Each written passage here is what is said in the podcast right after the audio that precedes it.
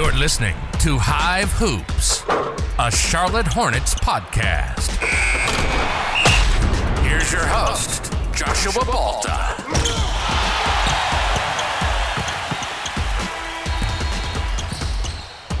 Hive Hoops. I'm Joshua Balta. You can find me mainly on Twitter at Hornets League, at Hive Hoops, at Balta77. Be sure to check out all of those socials. We are on Instagram and threads as well. Not as consistent there, but still be sure to check us out as we attempt to boost that and ramp that up. The Charlotte Hornets are one and one. And following Wednesday night's season opening win against the rival Southern Series barbecue pig trophy rivalry between the Charlotte Hornets and the Atlanta Hawks. The Hornets followed it up with an absolute dud against what also may be brewing as a rivalry in the Detroit Pistons. They fall 111 to 99 at home at the Spectrum Center, one and one on the season. And, uh, you know, in the grand scheme, right? There's there are 80 games left. Okay. But games like this, these are the games that you want to have. And yes, Detroit is looking better. They have Monty Williams now coaching them. Uh, they have four centers that they can rotate. James Wiseman didn't even get in this game. And last year, he was arguably, you know, their second best center behind Duren at times. And so, you know, they're revamped. They got Ausar Thompson in the draft, good defensive wing. Cade Cunningham is back. He's healthy. And so oftentimes the Detroit Pistons are grouped in with the Charlotte Hornets as those teams that have a young core that are at the bottom of the Eastern Conference looking to, you know, rise into playoff contention. And so this was one of our first early tests against those teams that are often in the same tier as we are. And the Charlotte Hornets did not handle that well. This was a physical game. I saw a lot of people talking about the ref, you know, the referees' calls and the way that the game was being refed, and thought that the Hornets, you know, were being unfairly judged and called as opposed to the Detroit Pistons. The foul calls weren't that you know, lopsided one way or the other. I believe it was a six foul difference. I think it was 28 to 22, uh, where the Hornets were called for a few more, but it wasn't something just egregious. I think at the end of the day, the Detroit Pistons were just that much more physical. And honestly, I would rather the refs allow the game to be physical than just too touchy and they're just being whistles everywhere for hand checks and you know under the body pushes when guys are going up and calling that underhand like i would rather the refs allow the guys to play than to be that touchy touchy basketball where you know you even getting any kind of contact and the whistles being blown. The detroit pistons just brought it to the charlotte hornets on their home floor. It just is what it is. And the center rotation for the Detroit Pistons decimated the center rotation for the Charlotte Hornets. Jalen Duren was the best player on the court. It wasn't close. And it pains me to say this because the Charlotte Hornets did indeed draft one Jalen Duren. And on draft night, when the call went out, I was jumping up screaming, celebrating. I was so hype that Jalen Duren somehow fell to the Charlotte Hornets at 13. It was a dream come true. He's still a teenager. The kid is still a teenager, and he is putting up massive rebound numbers. He is putting up massive point production as well and field goal percentage. massive block numbers as well. I mean, Jalen Duren is as advertised. He is a physical specimen. He is an animal. He looks the part. He plays the part. He is the part. And as high as I am on Mark Williams, I love me some Mark Williams. And I think obviously he's a he's a member of the core of the Charlotte Hornets team. He is going to raise the ceiling this season of where of what and where the Charlotte Hornets can be slash go. Okay. I'm super high on Mark Williams. Jalen Duren is just better. and you can say it's a one game sample size. You can say it's this. You can say it's that. Last year, neck neck and neck. I'd probably still give the edge to Duren last year um, especially in the situation that they were. I mean, if you want to talk about a similar team who dealt with just as many injuries, if not more, now some of that was they were actively tanking and sitting out healthy players. So I don't want to give the Detroit Pistons too much credit here. But as far as just on paper, how many absences were they missing from their starting rotation guys? They rivaled us. Now we had the Charlotte Hornets had legit injury concerns. The Detroit Pistons were resting their guys in, you know, the Wimby stakes for the Tankathon, but still, they did not play. They did not touch the floor. And so there are similar situations as far as guys missing time. And Jalen Duren, I mean, he did well last year. And then this season thus far, I mean, he is putting up crazy numbers 17 rebounds, 14 rebounds, 23. Do what? He's do- he's doing what out there? I mean, it's unreal. He's he's leading the NBA in rebounds with over 15 per game. He's averaging 18 points, four assists a game as well. This was one of the attributes going into the draft that a lot of people that had a lot of people excited about Jalen Duren were, were his passing abilities. Four assists a game from your center. I know it's only three games, okay, but he showed flashes of this last season as well. He's shooting 80% from the field. 80. That's wild. 2.7 blocks. He's nearly averaging three blocks a game. He's doing it, like I said, as high as I am on Mark Williams Jalen Duren is all of that and more because Mark doesn't have the offensive upside that Jalen Duren has.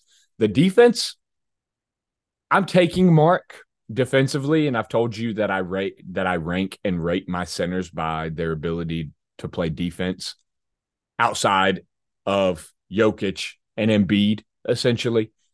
The rest of the league centers, you are ranked and held accountable for how good you can be on an NBA court by how well you can play defense. I'm still higher on Mark Williams's defense. I think his switchability on the uh, on the perimeter is better than Jalen Duren's. Um, I think that he's a deterrent at the rim. So is Jalen Duren, but I would still take Mark defensively. But it's not a sizable gap. It's not a large enough gap to where Jalen Duren's offensive abilities aren't that much better than Mark Williams to where ah, you know, it's a wash. No, Jalen Duren is the superior offensive player. Jalen Duren is what Mark is plus some. Um, and he absolutely dominated him in this game. The entire center rotation, that was the story of this game. The physicality of the Pistons and their ability to hit the boards and just completely take out Charlotte's bigs. I mean, look at this. Jalen Duren, 17 rebounds against the Charlotte Hornets. That's insane. 17 rebounds. When you have Mark Williams and Nick Richards, two certified seven footers, big dudes, for you to have 17 boards against that lineup, that's massive. And then it it doesn't stop there. Isaiah Stewart, I know that they kind of play him on the court alongside Duren, alongside Bagley at times. He's kind of that power forward center, you know, hybrid. um, seven boards for himself. And then you look at Marvin Bagley, he added in four off the bench. James Wiseman, like I said, did not get any playing time. But the Pistons ran a three man center rotation, of, essentially. And their rebounding totals from their bigs 28 rebounds. The Charlotte Hornets, a combined five. Five rebounds. Two from Nick Richards, three from Mark Williams. 28 versus five, that's not going to cut it. That tells your story. That tells the story of the game. They were more physical.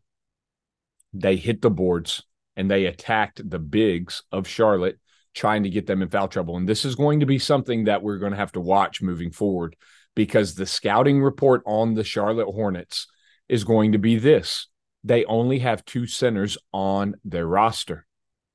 They do not have a third, they do not have a fourth. Sure, PJ Washington can step in in a small ball lineup, but PJ Washington cannot hang with Jalen Duren. PJ Washington cannot hang with other top 10 centers in the league. Yes, I said top 10. And I and I had Jalen Duren in that top 10. I mentioned that I yes, I believe that. The Charlotte Hornets are low. This is something that we knew across the roster.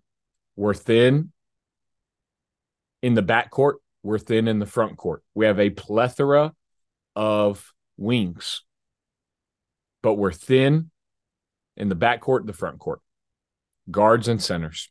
And this is going to be something that the Charlotte Hornets are going to have to, they know this is what's going to happen. This is what teams are going to do. They are going to attack the bigs. They're early. They're going to try to get them in foul trouble because they know that there's no one behind Mark Williams and Nick Richards. Honestly, they're going to try to attack Mark Williams as as as much as of a deterrent they are or that Mark Williams is at the rim and in the paint.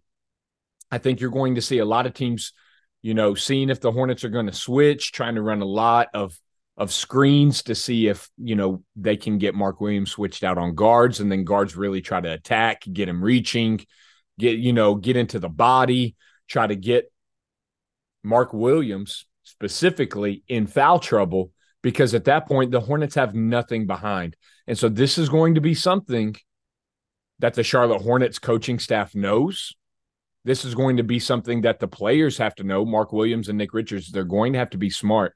They are going to have to play smart basketball in order to stay on the floor because opposing teams who have multiple centers, who have elite guards who can get into the paint, draw contact, draw fouls, this is what they are going to try to do. They're going to try to attack Charlotte where they are most vulnerable, and that is at the center position because there's no depth there. And so we're going to have to watch what's going to take place here for the rest of the season. This is, I mean, I mean the jury's out.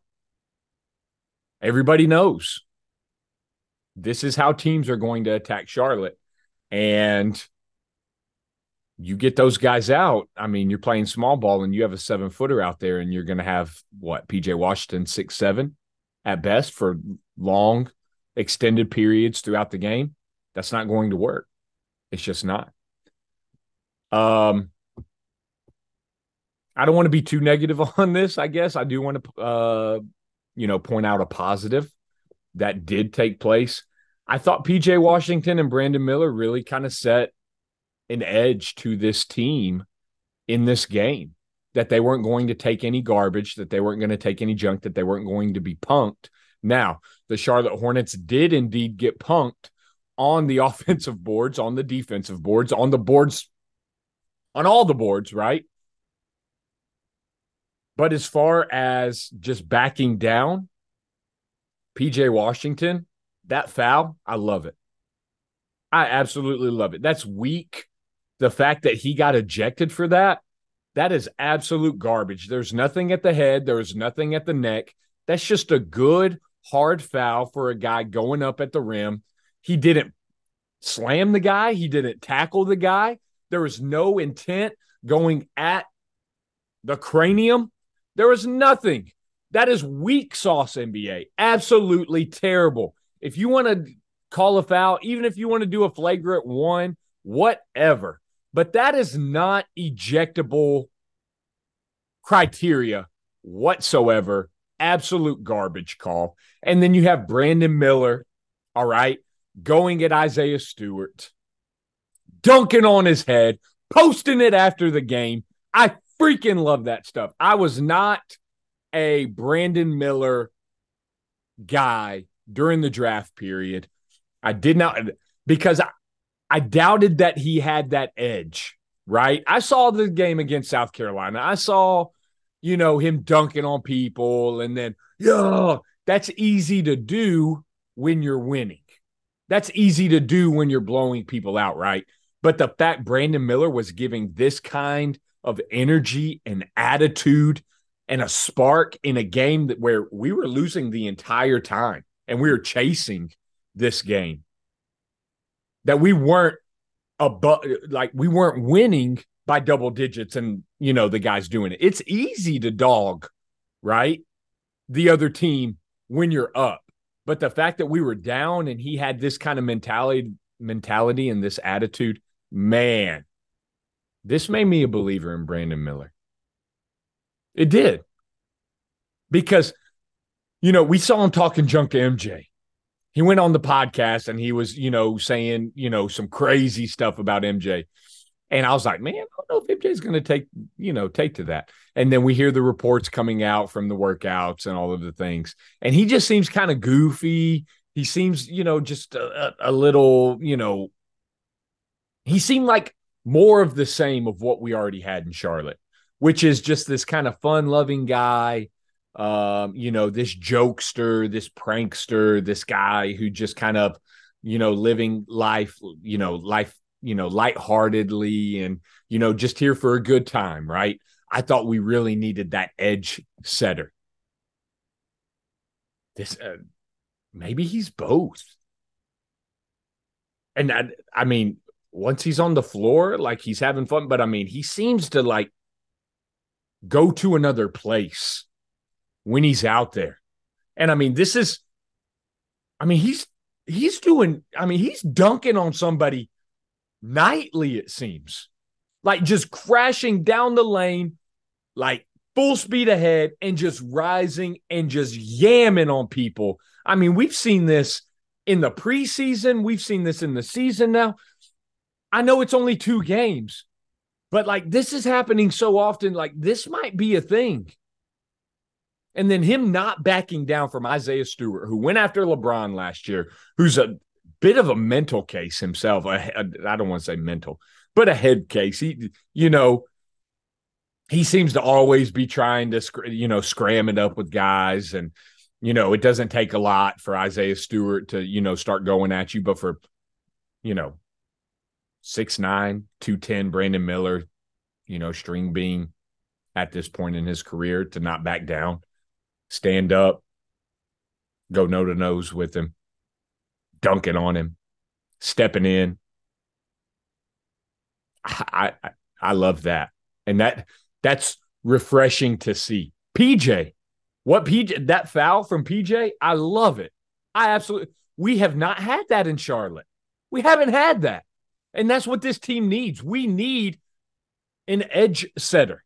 Okay, we need somebody who's going to set the tone, who's not going to back down, who's not going to get punked by some other young team in the Detroit Pistons. I love that. That's something that we can really take away from this game. We lost. The frustrating part about this, this is one of those games that you need to win, right? You're at home, you're playing a bottom of the league team. And I mean, Cade Cunningham only has 12. But like we talked about in the Atlanta Hawks game and how it was a total team effort from the Charlotte Hornets, that's what happened from these Pistons 15 from Stewart, 14 from Duren, 12 from Cunningham, 14 from Bagley, 18 from Ivey, 24 from Alec Burks, who is a Hornets killer. I mean, I, I, I'm sick of Alec Burks just going nuclear against the Hornets. 11 of 12 from the free throw line. Alec Burks going to the free throw line. and shooting 12 free throws.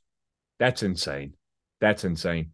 Um, from the Hornets, another less than stellar night from LaMelo Ball. I mean, four of 17 from the field. I don't like that. Um, his assist numbers were at nine, his rebounds were at nine. So, I mean, he's looking to impact the game in other areas. Okay, two steals. He even had a block in this game, four turnovers, um, 20 points because he, LaMelo, got to the free throw line. Look, this is why I'm not tripping out about LaMelo. The shot's going to fall. Okay. I mean, he went two of seven from three. He shot 10 shots within the lane. He went two of 10 within the lane. That's the area that we've been talking about. No, I mean, there's no there's no secret here with LaMelo Ball. He comes out, he's had two poor performances early on in the season.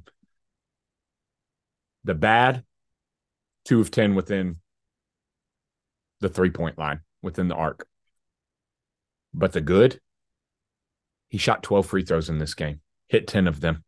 That's what we need. And so he was looking for contact. All right. So there's a lot of people, all the refs, all the refs, this, that. Okay. When do you ever remember and recall LaMelo Ball shooting 12 free throws in a game? It's been a, it's been a minute, right? Isn't this what we've wanted? LaMelo actually got some calls within the lane, which is what we want. He's, if you want to get to the next level, if you really want to see LaMelo Ball in the constant conversation of all star, right? But then even higher than that and ascending into all NBA, you know, stratosphere. It's going to take that.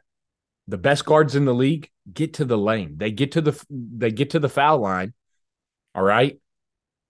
And they hit their free throws. LaMelo Ball does that. He hits his free throws, but he's got to get to it. That's encouraging. His shot's going to fall. Okay. He's going to hit more threes, but I am encouraged by that number. Hornets are one and one. Got a bunch of games this week. All right, got the Nets, got the Rockets first uh, road game this week. Hornets got to pull out some wins. All right, the schedule's easy early on. That's the disappointing thing here. They played a similar team. You're at home. Should have won. Uh, I mean, this is one of those. I mean, you shouldn't. You should not have won because you were completely decimated by the physicality of the Pistons in this game.